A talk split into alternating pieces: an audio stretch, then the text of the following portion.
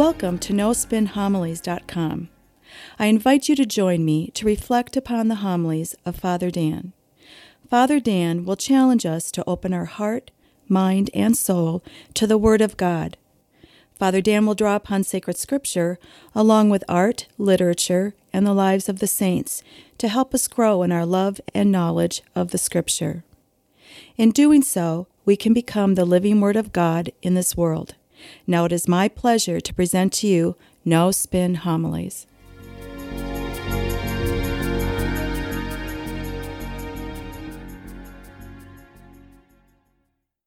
After listening to the first reading of this weekend's readings, many of us will find this very particular.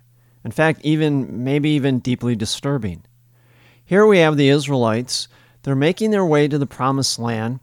To get there, they must pass through territory that is controlled by tribes.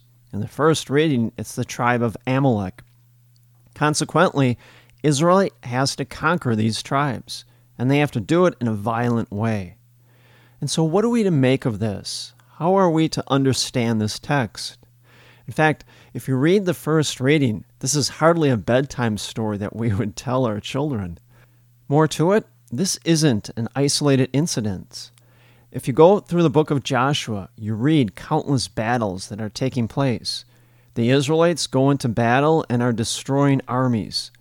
This story and the events of the Israelite people are meant to be seen as symbolic of the spiritual life, the struggle between good and evil. And yet, the important thing is God is present to us, helping us always to overcome evil. The passage that we read in the first reading needs to be read at that level, as a symbolic or a spiritual way. We shouldn't read the story for just the content of the information. Instead, we, as believers, we interpret the first reading as saying, in the battle of life, God will always be with us to prevail over that evil. Look at the psalmist for this weekend. The psalmist says, The Lord will guard you from evil, He will guard your life. Furthermore, when we read sacred scripture, we should always read it through the interpretation of the lens of Jesus Christ. I'll give you a great example of this. Remember the road to Emmaus? Jesus encounters those two disciples who don't understand what they recognized in Jesus' passion, death, and resurrection. And then it says, Jesus opened their minds and began, with Moses and all the prophets, to interpret to them what was referred to Jesus and all of sacred scripture. Well, in sacred scripture, the Israelites stand for everything that is good and right. They stand for God's grace and performing the will of God. Consequently, all the enemies of God are the Babylonians, the Assyrians, in this case, the Amaleks in the first reading. Symbolically, they stand for all the forces that are opposed to God. Therefore, we shouldn't be surprised that when we read the Bible, especially in the Old Testament, we read about battles. Now, why is that? Well, because life itself is sometimes a struggle. The two great forces of good and evil good, which is the virtuous life, patience, prudence, charity, forgiveness, justice, versus evil, which is violence, hatred, and prejudice. You know, we don't have to look very far into this world to see that.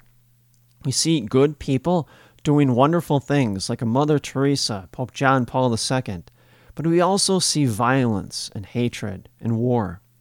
Take it to a personal level. Maybe each and every one of us has been a victim, maybe of prejudice or injustice or abuse, for simply living out our faith, being Catholic. Augustine refers to this as spiritual warfare. St. Augustine says, In spiritual warfare, there's always a struggle between the forces of good and evil. And in that struggle, we have to fight and fight to the finish. There's no room for negotiation or compromise. We have to fight to win. And we have to. There's no compromise with moral or spiritual evil. Things opposed to God will eventually hurt us. Now, with that in mind, go back into the first reading. Now we are able to understand and better interpret the passage, and better yet, apply the lessons learned in our own life. Again, the context in which this first reading is set in is that Israelites are making their way to the promised land, but it won't be easy. They have to fight their way past these tribes that stand in their way. So, the first lesson that we can apply from this story in our spiritual life is that in the spiritual life, there are struggles against the powers that are opposed to the will of God.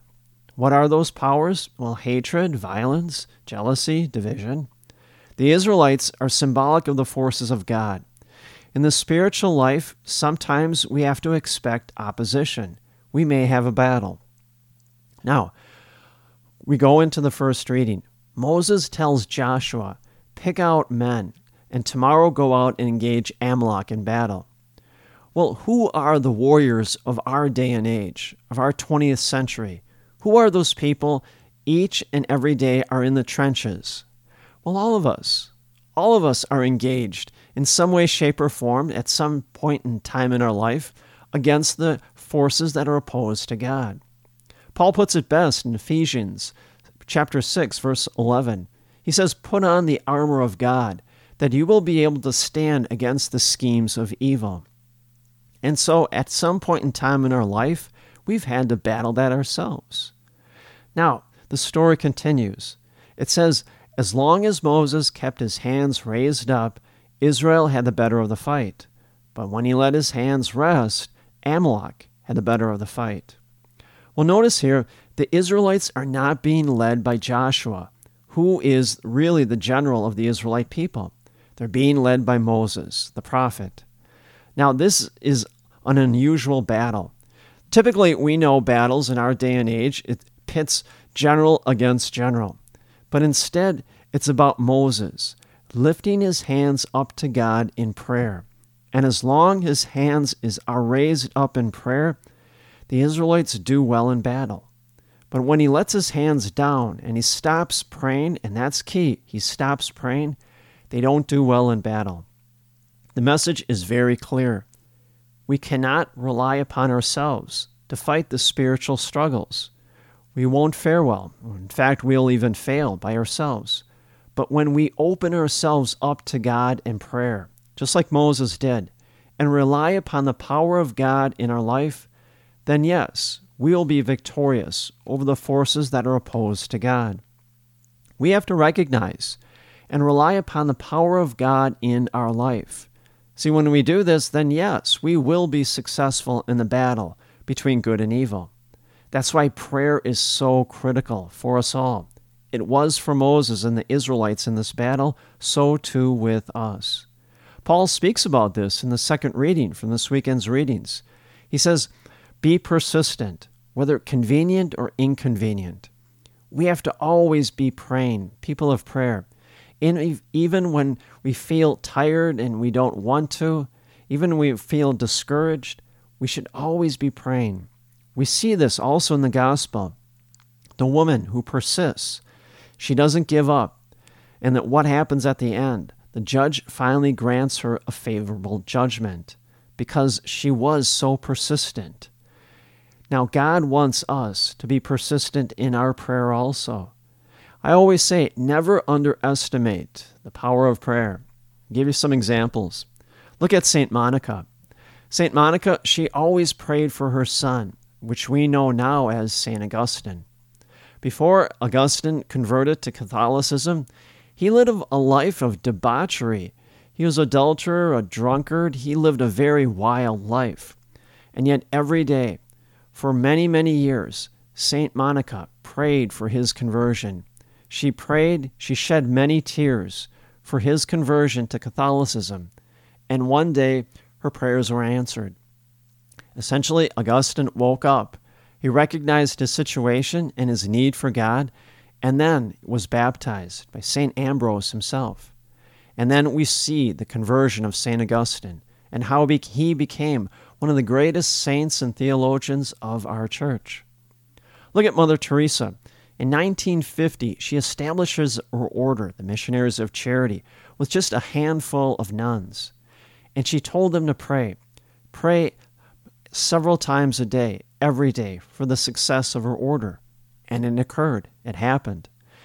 To this day, Now the missionaries of charity number about 4,500 nuns who serve in 130 different countries. And it all started with prayer. Now, the story continues. It says, Moses' hands, however, grew tired, so they put a rock in place for him to sit down. Meanwhile, Aaron and Hur supported his hands, one on one side and one on the other, and so that his hands remained steadily till sunset. Well, here we have a story of the identity of three different types of people. You have your fighters, which is Joshua, and the men that he picked to go up against Amalek. You have your prayers, Moses, who prays for the success of the mission. But also you have the supporters, which is Aaron and Hur. They are literally holding Moses' arms up so that he continues to pray throughout the battle, and in doing so, essentially good prevails over evil. What's important for us to understand is all of these different identities of people are all dependent upon each other. Friends, this is a great portrait of our church. This is what our church looks like. We have these same people in our church today fulfilling these same roles. I'll give you some examples. The fighters. I would refer to them in the 21st century as workers. These are people that engage. Engage things like catechesis. We have catechists who volunteer to teach faith formation to our young children, our teenagers, even to adults. So they engage catechesis. Or we have workers that engage hunger. They work at St. Ben's Meal Program in downtown Milwaukee to feed the hungry and the poor. Or they work at the food pantry in the local town. They engage hunger. Or we have people that engage grief, people that volunteer to be part of a bereavement ministry at our parishes. And so we have workers. But we also have prayers, like Moses, prayer warriors, people that share their prayers for our parish and the success of our parish, so that the variety of ministries in our parishes become and always will be vibrant. And at the same time, we have supporters like Aaron and Hur, people that support our parish by sharing their prosperity, so that our prayers and our workers have enough resources so that all the ministries of our parish are successful. More to it, all three of these roles are interdependent of each other. They are all dependent upon each other and working together for the success of our parish. Now, what does this mean for each and every one of us? Well, we have to find our role. Maybe we are a worker, maybe we are a prayer, or maybe we are a supporter, or maybe we engage in all three of those aspects. All of us have a role to play for the success of our parish. As I mentioned many times, part of being Catholic means action. We act out on our faith. We don't sit on the sidelines and watch other people act on their faith. Each and every one of us has a role to play. We all are dependent upon each other for the success of our parish now and in the future. And may the grace and the peace of Jesus Christ rest upon you always.